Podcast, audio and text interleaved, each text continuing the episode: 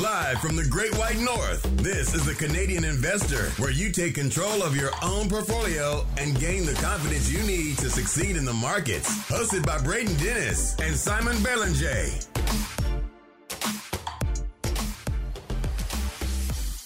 The Canadian Investor Podcast. It is November 2nd.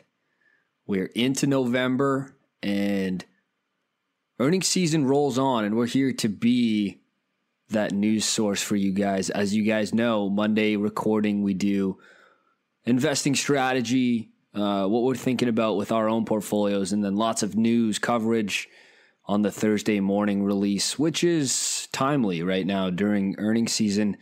Simon, we have an interesting episode here today. We have partnered with Quartr, the investing app that lets you listen to conference calls right on your phone. I describe it as like Spotify for earnings calls and it's really helpful. Like I, I they they introduced it they're like, hey, let's sponsor the podcast, and I was like, sure. And then I have used it as a customer, like out of my own time, religiously. Because Simon, this is a, this is a real gap in the market.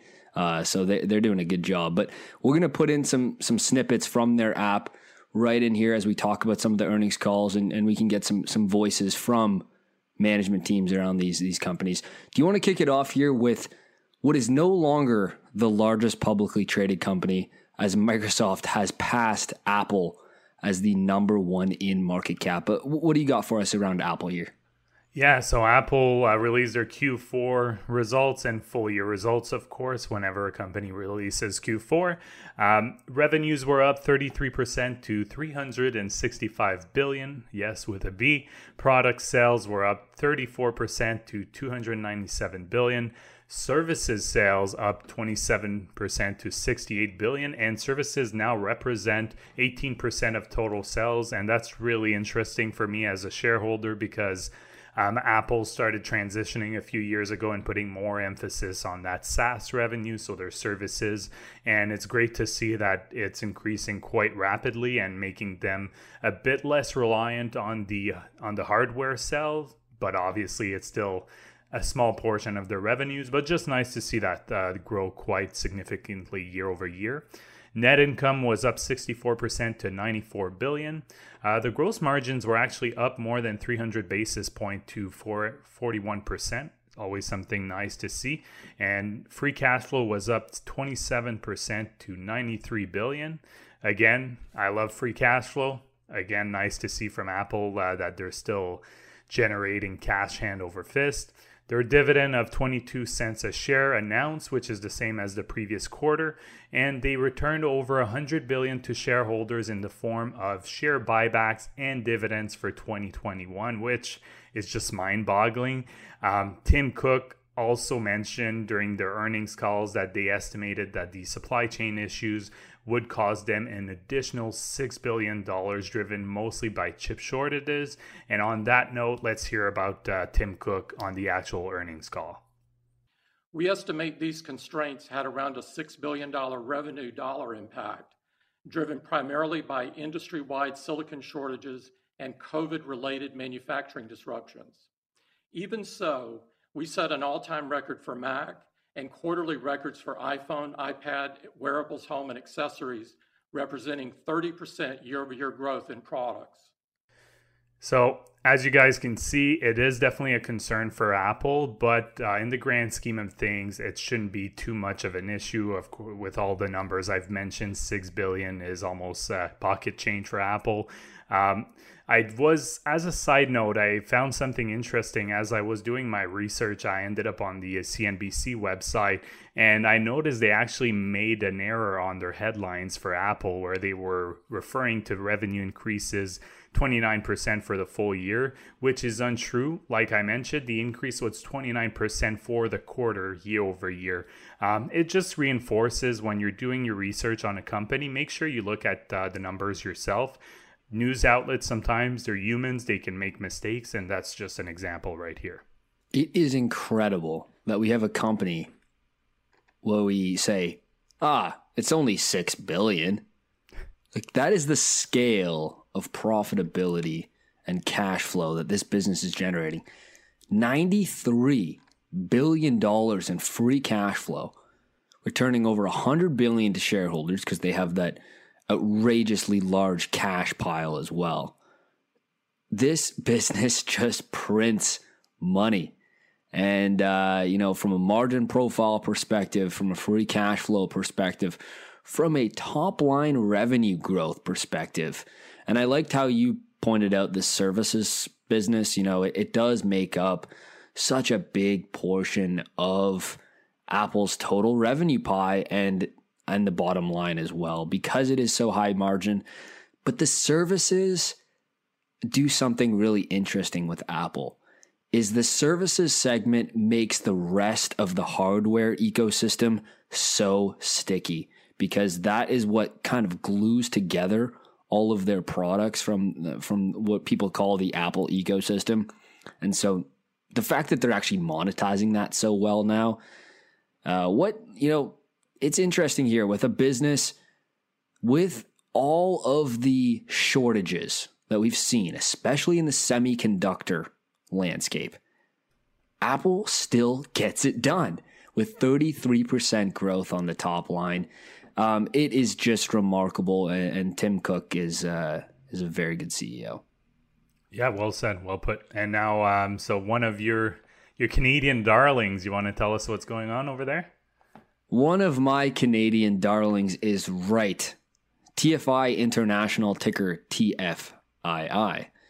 Um, they had revenues just past the 2 billion mark in the third quarter, which is more than double this time last year. It's actually up 124%. And if you back out the fuel charges, it's about 116%. So, but more than double on the top line. The third quarter operating income from continuous operations of 192.8 million increased 65% that is the kpi they discuss a lot just because there's the fuel surcharge and, and other nuances to the business and, and operating income from continued operations is uh, one of their highlights that they, they, they like to point out. And that was up 65% so they're benefiting from a continued rebound in both economic activity and transportation demand. Free cash flow was up 38% Simon, winners keep winning. And with TFI International, here's a stock that is still not expensive, given the surprising growth profile and superb management team. Alain Bedard and the team, you know, they're wizards at acquisitions. And and one question I have for you, Simon, here is is this a real thing that if, if you're from Quebec, you're French Canadian, and your name is Alain, you're good at global acquisitions. Is that just a fact at this point?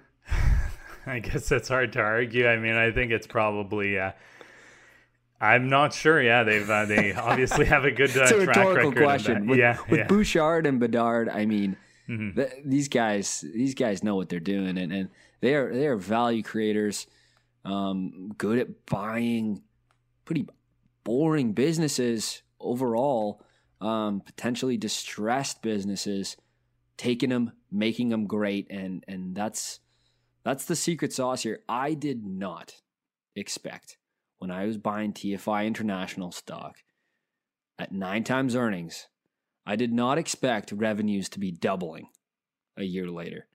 And this just goes down to stock investing. You can do all of the research that you can, and, and that's what I think I did with this name. And sometimes the results may surprise you for better or for worse. And sometimes just flat out the company does way better than you could ever expect.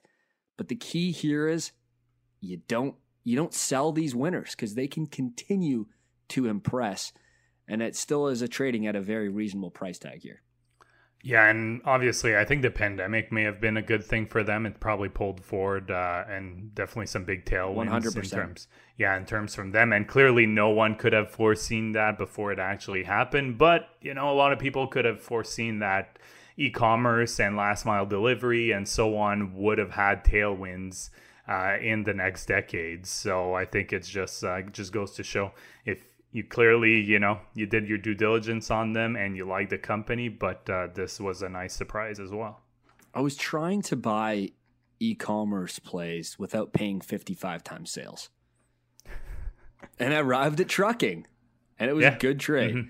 Yeah, so um, let's transition to the story that was basically, even if you don't listen to this podcast or work on Wall Street, you knew that Facebook has changed their company's name to Meta.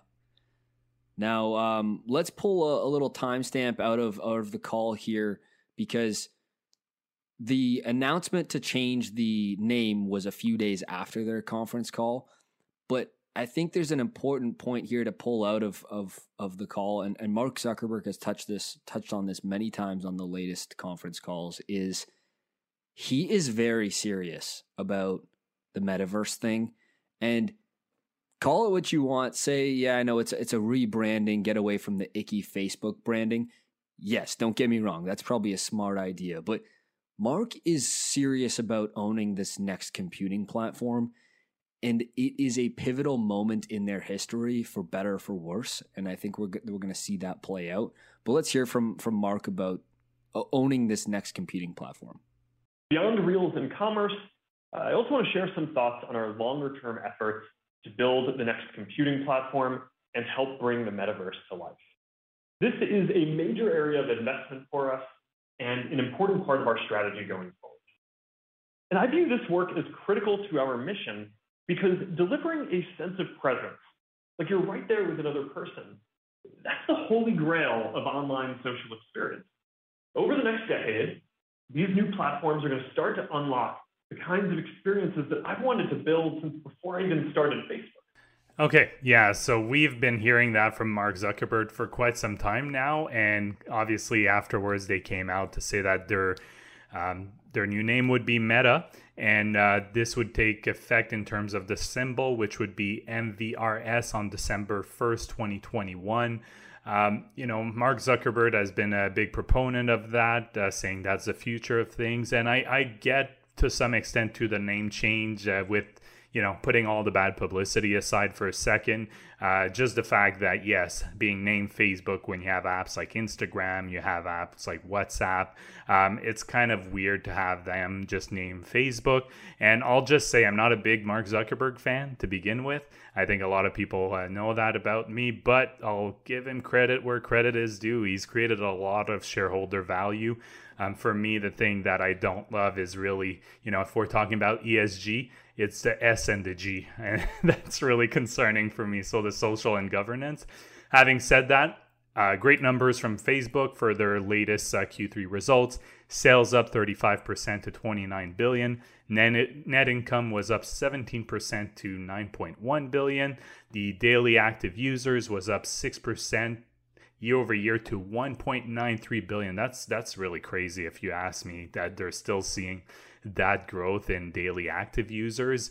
Monthly active users was up 6% to 2.9 billion. I probably fall in that that category over here because I don't use uh, Facebook on a daily basis, but uh, I do use it uh, once in a while, uh, mostly in the form of Instagram.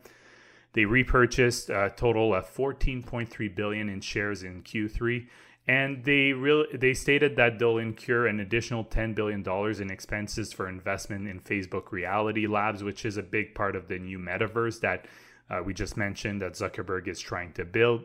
Uh, the segment also includes augmented reality, virtual reality hardware, software, and content.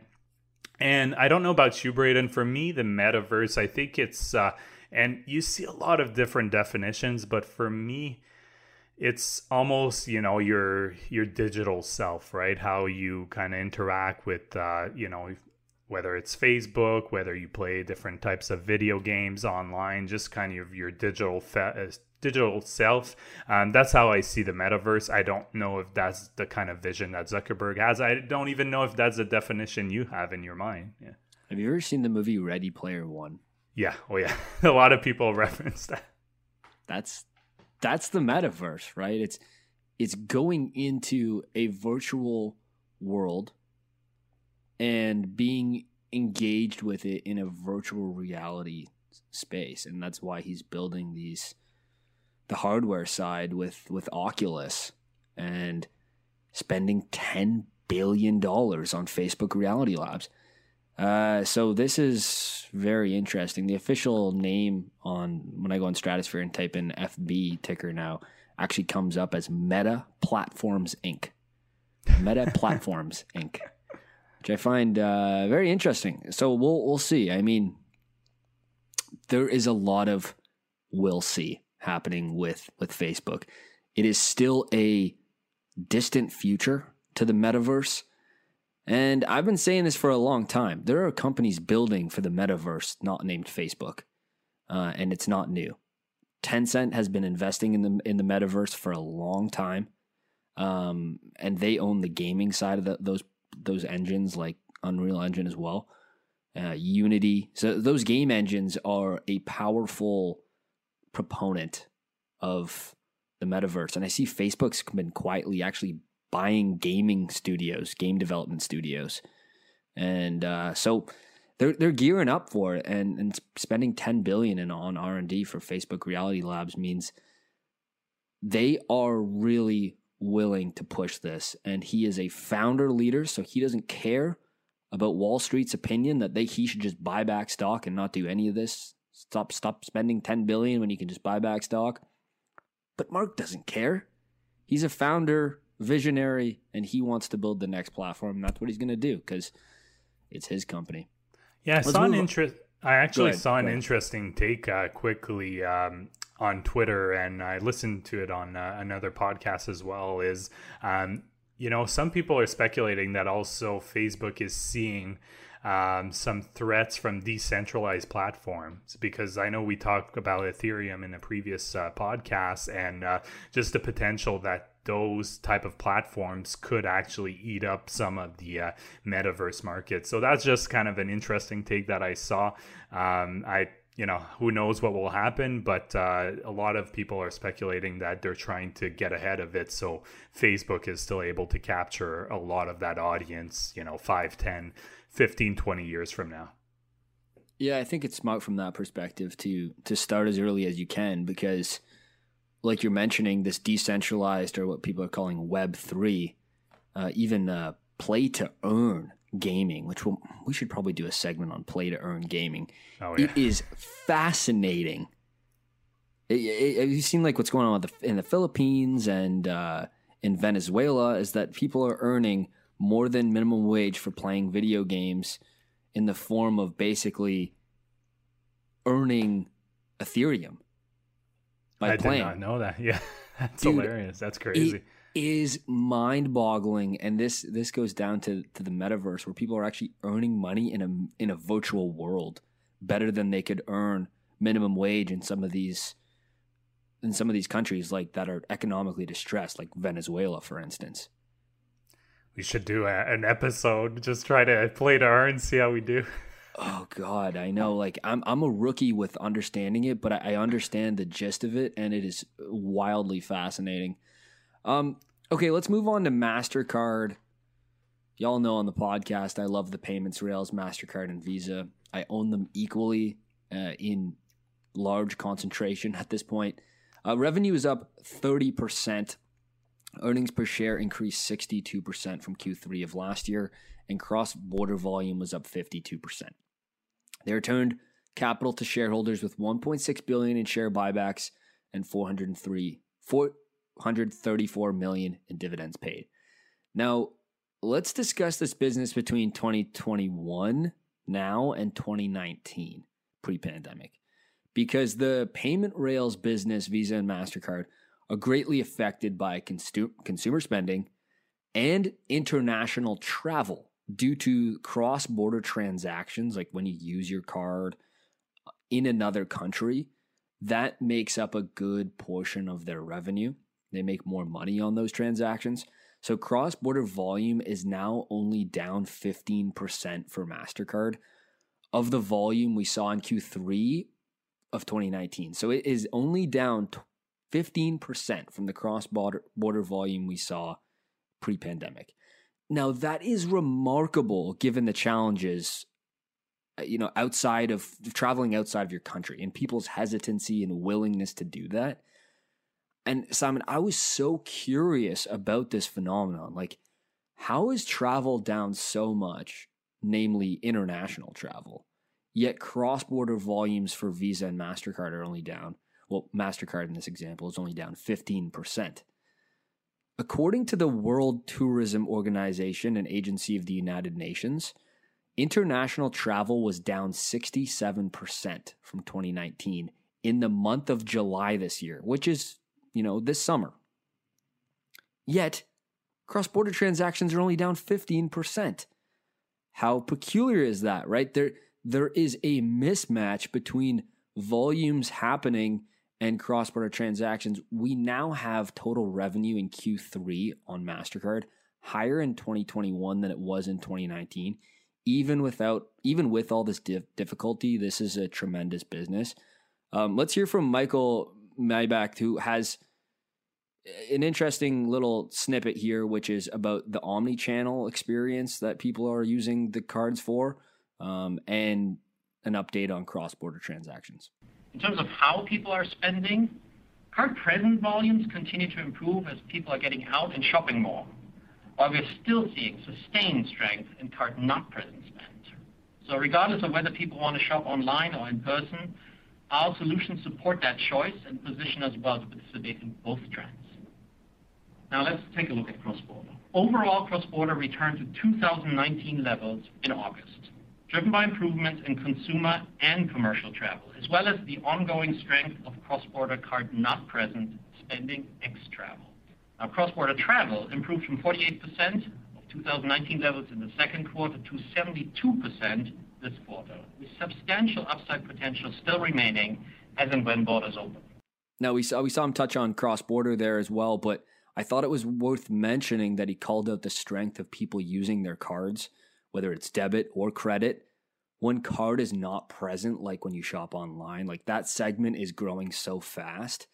So they're navigating a changing landscape with super apps and e-commerce and your card not being present. And it's no longer about the card, right? It's about the network. It's no longer about the credit card business. It's about this protocol business that they have created that facilitates transactions. The card business was just one method of making that happen. And now we are seeing it transcend into all kinds of distribution channels, whether it's card not present, whether it's super app, or whether it is with your credit or debit card. This is a fantastic business with margins that make no sense. They're incredible. Um, and so that's that's what I'm taking away from Mastercard's latest results. Yeah, yeah, and I mean, I think that the market reacted a little adversely because they thought cross border I would probably be picking up a bit more. But I'm to go and venture to say that probably the discrepancy we're seeing with the uh, World Tourism Organization is that you know they're probably getting the data as a whole and it doesn't necessarily weight it for maybe richer countries, for example, the U.S., Canada, West uh, Western Europe. Um, so that's probably where there's a bit more of a discrepancy. Most likely, those richer countries it increased a bit more than people expected, and countries where you know they're not as rich as those uh, countries, it's not uh, picked up all that much.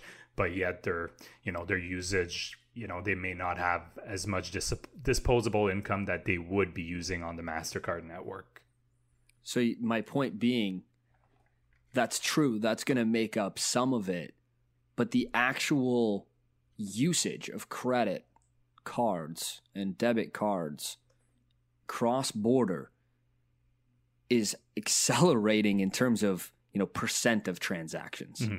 Yeah. And that is what is the telling sign for me. I can wait for travel to come back, but the fact that the real headwind, the real tailwind, sorry, underpinning this digital payments growth is cash and check are not good means of, of actually paying and transaction transacting in commerce in 2021. It's just not it's just not a good way to go and we're seeing that play out. Yeah, yeah, exactly. And I think, you know, we talked about inflation the last episode, and I think MasterCard should do pretty well in an infl- inflationary environment uh, as long as we don't see like extreme inflation. I think they should do well because, right, it's a percentage of each transaction, so it's not as much an issue for them. That's correct. Okay, and now We'll move on to our next earnings. We don't have a clip for this one, but people uh, know this company. It's uh, Teladoc. So they released their Q3 2021 earnings. Uh, they also provided some insight on their uh, full year guidance. So third quarter revenue grew 81% year over year to 522 million. They updated their revenue outlook for the full year. They actually just narrowed their their range uh, on the lower side. Um, so now it's between 2.015 uh, to 2.025. Um, sorry, 2.015 billion to 2.025 billion. They're forecasting revenues of 2.6 billion for 2022. They did say, however, that they'll provide more information during uh, their full year earnings release, which is pretty typical for them and companies in general. Organic revenue grew 32%, which excludes acquisitions in the past 12 months. So it excludes Livongo. Total third quarter visits topped 3, 3.9 million. That's 37% higher than Q3 2020. Adjusted EBITDA grew 71% year over year. Gross margins were steady in the 67% range. 75% of visits were non infectious disease uh, related visit and mental health related visits doubled year over year. So th- the uh, non-infectious disease was actually um, 50% pre-pandemic so it actually they're less reliant on things like covid for example the percentage of chronic care members enrolled in more than one program has grown three times year over year to 24%. They have significant new agreements with CVS Health and Centene to provide Teladoc Health Primary 360 to deliver greater care access and health engagement. And it was ranked first in consumer satisfaction by JD Power 2021 for US telehealth satisfaction study. So obviously overall great results from Teladoc. Their business is growing well and the fears that some people had that the pandemic was a temporary tailwind I think in my mind they're starting to show that uh, that fear can be put to rest the Livongo acquisition really seems to be paying dividend. I've been saying that since it happened that we'll have to wait and see. A lot of people said they paid a lot for the acquisition. They weren't sure how it would work well. But now what's starting to emerge is people really want one platform that can do it all. They don't want to go to various virtual care platform. And Teladoc is really starting to establish itself in the US as the best total virtual care solution. Um, so I'm still a shareholder, have been for close to five years now, just on top of my mind. And uh, this was definitely a great earnings result in my view. The stock was actually up uh, 10%, I think, the day that it came out. Interesting. And we've seen the stock pull back way from its highs. And this is what happens when stocks, even as a shareholder yourself, Simon, you can agree, the stock got ahead of itself Yet, yet, the long term fundamentals were solid the whole time. And this just goes to show you, especially if you own growth stocks like a, like a Teladoc, if you own high valued growth stocks and they get ahead of themselves or the momentum wanes off because momentum is very much at play with stocks, especially especially with the liquidity around the world right now. Yet the fundamentals were strong. So if you believed in the business and you believed in the long-term story, who cares about the stock price on a, you know, two-quarter basis? It's irrelevant for long-term shareholders. It's completely irrelevant for long-term shareholders. So this goes back to time and time again, focus on the business because if you if you saw Teladoc stock go bananas and, and Simon became a gajillionaire and then it pulled back, you know, on a short time horizon. But Simon's not looking at the stock price. You're looking at the business fundamentals. And that is a very important takeaway and and I think that everyone can kind of learn from that. Yeah, yeah, exactly. And I had someone I can't remember who who uh, like told me they paid like over two hundred dollars for for the stock, and then it had gone down to like one forty. Should they sell and so on? And like honestly, you really need to have conviction in the business you invest in. And it's unfortunate in the short term that you're looking at a loss. But again, if you really believe in the business, shouldn't get too worried about short term price fluctuations. I mean, I think the stock from its peak is probably half price at this point, right? It's gone down about yeah. 50%. Um, so I think it's just a reminder make sure you know what you're getting into. And when you're looking at growth stocks, I mean, it's you're going to be in for a ride. So make sure you have conviction in that business. Yeah, and that goes to another point, which is you can't borrow conviction from someone else. If someone tells you, even if Simon and I tell you it's a great business, we might be tr- that might be correct, but if you don't have the conviction in it yourself and you see a little bit of volatility, you might not know. You know, we're texting each other going back and forth, going, "Don't care, business is doing great." But if you don't know the business, you won't have any sort of insight on what you should do with your portfolio. So you can't borrow conviction. You can't borrow conviction from us. You can't borrow conviction from anyone. And that goes down to uh, got to do some of your own research. Shopify, Canadian tech darling. Shopify revenue is up 46% year over year. Subscription solutions were up 37%. I'm going to touch on that, that metric in a sec. Gross merchandise volume was up 35% year over year and they reported 102 million of adjusted net income. All right, now let's let's double click on the subscription solutions. We're up 37%. This is the software as a service subscription revenue so that when you sign up for Shopify, you know, yeah, they're taking a cut on gross merchandise volume from when you make sales, but that is the actual like subscription cost to having Shopify like whether it's eighteen dollars a month or whatever plan you you are on, depending on the size of your business. But what that means, if it's up thirty seven percent, is mostly, largely, that new customers are signing up for Shopify and using their platform. So then they're going to on ramp more gross merchandise volume as they go.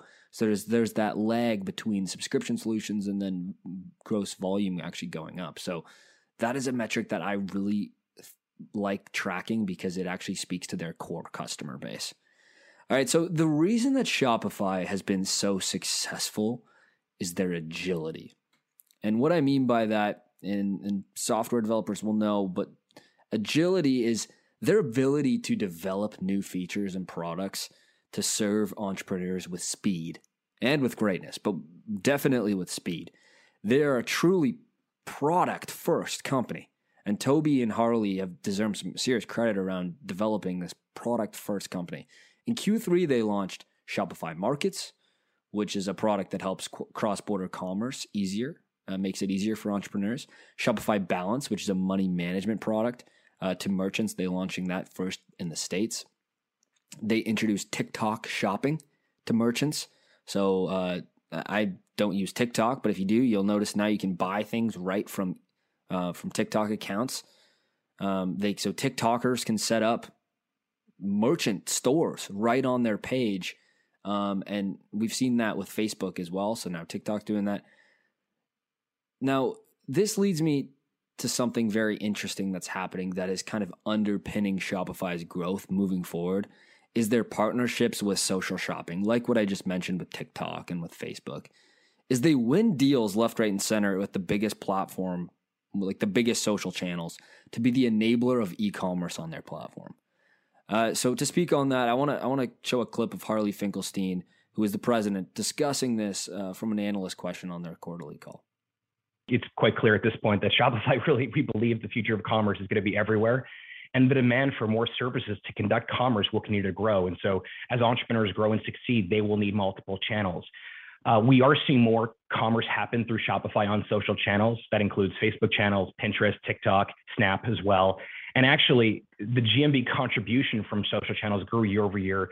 GMV attributed to social channels grew at several times that of online channels and, uh, and, and more shops were successful making sales through those channels in Q3 this year versus Q3 of last year. Part of the reason also we're introducing things like TikTok shopping is that it's not just a new channel, but it, it allows this organic product discovery right into the shopping, right, right into the videos, and, and, and also creates these new shopping tabs. So you will see Shopify show up in more of these surfaces where commerce can be conducted. Now, what you're hearing from Harley is Shopify's they're a very mission purpose driven company and what they're doing ultimately serves entrepreneurs and the creator economy. So if you are a TikToker or a Pinterester, you can easily set up these merchants. Now, creators need to serve multiple channels when they're with their following and customers because they need to be able to sell to wherever their customers are, whether it's TikTok, Facebook, Pinterest, Shop. Shopify is powering this.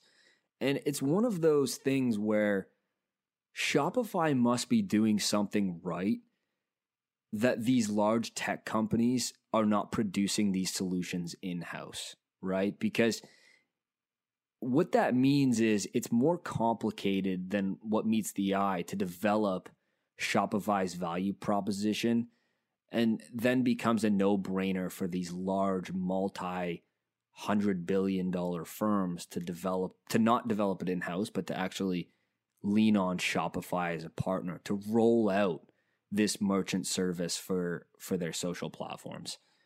So I found that really interesting and it's something I never really got correct in the Shopify thesis.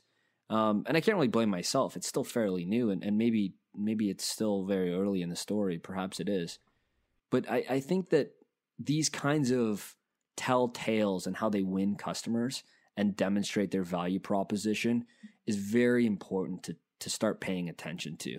Yeah, no, exactly. Um, so well put. I mean, I didn't look at their their earnings release, so I'm just gonna go with what you said. But definitely, Shopify is just, com- you know, it's impressed. And if it wasn't for the valuation, I'd be a shareholder. And I keep saying that. And you know, I'll probably, I'll probably eat my words, and I'll probably regret it forever as uh, we we keep going forward. But uh, yeah, I mean, they just. Uh, they just keep uh, you know powering all these different platforms. And it, like you said it seems like uh, tech large tech players are just not challenging them so with, for whichever reason but just goes to show that shopify is doing something right.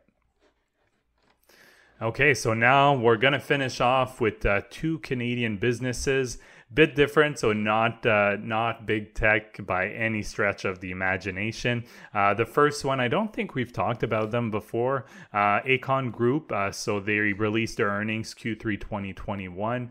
Uh, for those who are not aware of Aecon, you probably, if you just kind of keep an eye out for them, especially for construction projects uh, on the road and so on. You'll probably see their name quite a bit. It's a large construction firm and they have segments in civil construction, urban transportation, nuclear utilities, and industrial sector.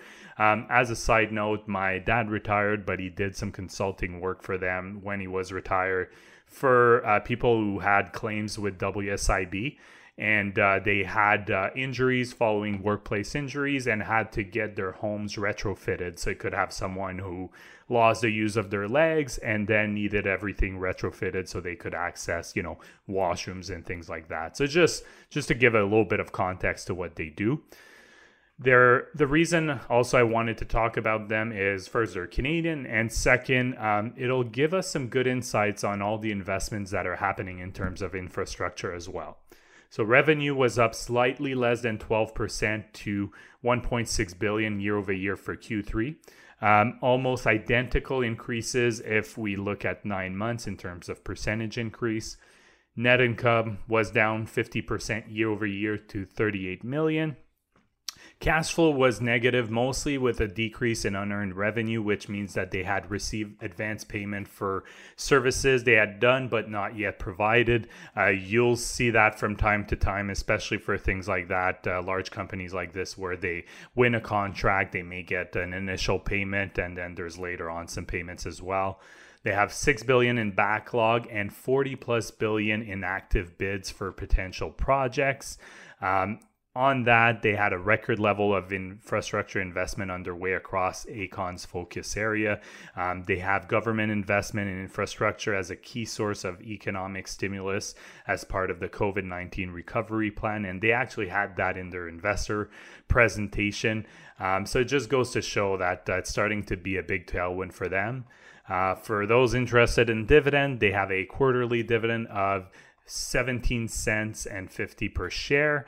Um, it has grown at a rate of 8% annually over the past five years. But you'll see when you look at their statement, it can be very lumpy um, because it's a bit of a cyclical business. It relies on investment for the most part from governments. Uh, so that's pretty normal. And some things like uh, like i mentioned they might receive payments in advance for some projects that they still haven't completed. So you have to keep that in mind when you're looking at uh, you know their net income or their cash flow statements. I actually met john beck the guy the founder of, of Aecon at a conference because he's uh, an engineer by background. He graduate, graduated from mcgill and uh, McGill University, and I used to be in the power and, and, infrastructure engineering business, you know, before before going to stratosphere full time. So I met him at a conference, and he was one of the better speakers I had. He was one of those one of those people who stood up on the stage, and I think he like kind of kicked off the conference because he was one of the definitely one of the bigger names there.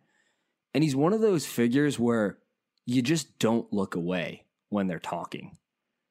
And he's obviously an incredible leader and built this massive billion dollar engineering firm and construction firm. But I just wanted to highlight that because I'm always interested in these these founder stories and um, yeah, I, I don't have really anything more to add than that other than it's very hard not to be bullish on infrastructure, whether it's locally or globally. I think it is incredibly difficult to not be long infrastructure here. Given everything going on, it all points to infrastructure. And and that's a that's a that's a long-term bet from my perspective. And uh, that's why I own Brookfield Asset Management. It is the behemoth of infrastructure globally. And they have scale, competitive advantages that a lot of people just don't have uh, from a global perspective. So uh, it's it's it's another infrastructure play here, Aecon. Uh, probably really well run, not one that I know particularly well, but again, it's uh, really hard not to be long infrastructure from my perspective. Yeah, yeah, exactly. And this one, like, it might also fly a little bit more on, under the radar too. So obviously, people probably only trades your, on the do, TSX, right? Yeah, yeah, I believe so. And uh, I know their shares went up a few years back when there was uh, a Chinese firm that was trying to purchase them, and that uh, ended up not going through. Mm. Uh, but it's not a company you hear that often about, at least on the public markets. So um, I thought it was no, interesting not on the public markets. Yeah, but I feel like mm-hmm. every. I mean, I feel like everyone knows who they are. Maybe at least where I where I live, because they are a big player in a lot of the when you're stuck on the highway, oh, you see them. when you're stuck on a traffic jam because there's construction, Aecon usually has something to do with that. So that's how a lot of people know who they are. But yeah, they're one billion uh, in market cap on the TSX ticker ARE. It's been a uh, volatile up and down stock that pays a dividend because you know it does have quite a cyclical nature to it. Yeah, yeah, exactly. And now we'll move on to another Canadian name. So, one we've talked a bit before uh, Suncor. They had their earnings release. Uh, they announced that they are doubling the dividend to 42 cents a share, which is what it was in 2019 prior to them slashing the dividend due to COVID 19. This will start in with their upcoming dividend in December of this year. The board also authorized further share repurchases, which means that they could have repurchased 7% of their outstanding shares compared to January 31st, 2021 levels. As of September 31st, 2021, net debt was reduced by 3.1 billion. They are anticipating that net debt will have been reduced by 5 billion overall in 2021. Revenue increased 58% year over year to 10.1 billion. Again, keep in mind here base effects what was going on last year price of oil was very low. A lot of people were not traveling so this makes a whole lot of sense. Revenues were up across all their segments. Net income of 870 877 million versus a net loss of 12 million last year. Again let's keep in mind context here almost a 10x increase in free cash flow to 3.5 billion dollars. It was 300 million last year. dividend has grown 10% of, of uh, sorry, dividend was about 10% of free cash flow, which makes sense that they are doubling it going forward. So it's not going to be a big percentage of free cash flow, even with the doubling here. Um, you know, I'm not an investor in oil. I know you're not as well. But if uh, people are looking for value plays, I mean, this is definitely an area where uh, I think there's some value to be had. It's still a lot of people are down on that industry, but um, I like what Suncor is doing. They're reducing their debt, so they're reducing their leverage. They're returning more money to shareholders. Um, so really, if you're a shareholder, I'm not. You know, it's a very good earnings release from Suncor. This is a space that you got to play the quality names. You have to play the quality names, and Suncor is one of the quality names. It, they just are. Um, it's a well-run company, uh, and you know what? the, the this cycle looks pretty good for them, and that's not something that I have any sort of insight on predicting, and that's where I don't I don't play there. There's no pricing power, and for all the other reasons, but you could you could probably make a lot of money on some of these things looking forward. I'm not going to lie, Simon, because you're going into a very favorable cycle from my perspective, which is to be taken with a grain of salt when it comes to predicting these cycles. But could be a phenomenal cycle. And and the stocks trade for very cheap valuations based on what they're able to produce. Now, uh, they did say at the COP 26 thing that that was happening yesterday that we are going to Canada is going to be whether it happens or not is is Canada is going to be putting a strict cap on fossil fuel producers like Suncor. And so this is just a regulatory environment I don't want to be a part of because it makes it a very difficult, challenging environment for these businesses to operate. Even if you go, oh, these politicians don't know what they're talking about, even if that is your perspective and many people's perspective, it's the, the the the fact of the matter is it's a very difficult business environment to navigate when regulators want you to not be producing emissions. And for, yeah. for an oil and gas company, it is just very difficult to operate in that. Yeah, and it's going to be there's certain types of industries where regulatory risk is always going to be a very high risk and you know, oil in 2021 and beyond is one of those industries. Like you can't get around it.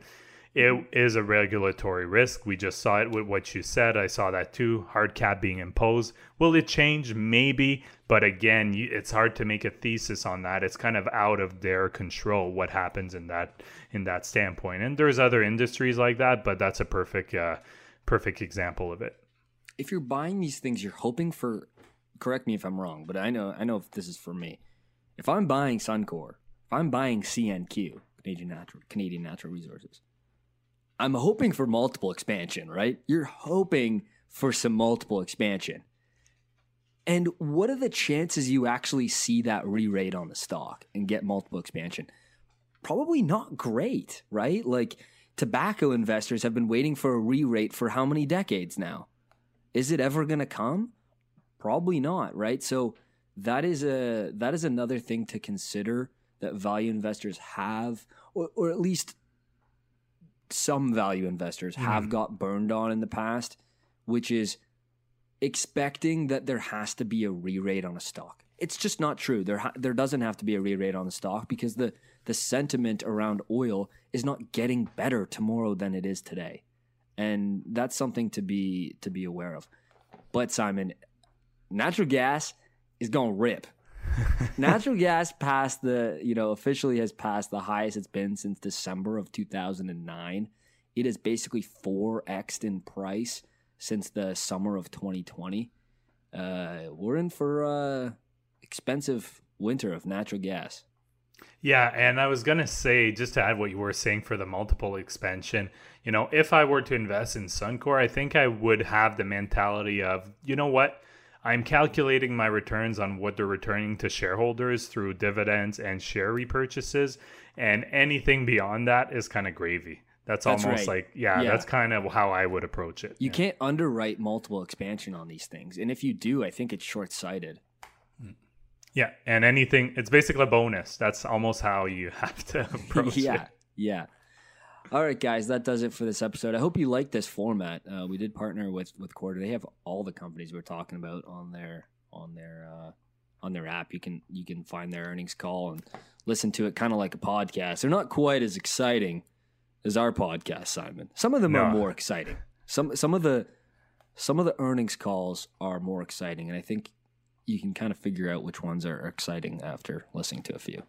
Yeah, I, I use it too. I find it super useful, and I used to like find it so annoying to go on the IR website and then I create a fake email because I didn't want them to have my information. In the They don't want you spamming them with the IR stuff. Yeah. Yeah, exactly. And now you know it's at the fingertip. You can search for whichever one uh, you want to listen to. So uh, it's a really great, really great tool. Yeah. It is. It is. And you can just get it on your phone for free. All right. Thanks so much for listening, guys. If you have not been to stratosphereinvesting.com, I strongly encourage you to do so because it is the easiest way to ask us questions. And we'll be answering some questions for the podcast shortly here.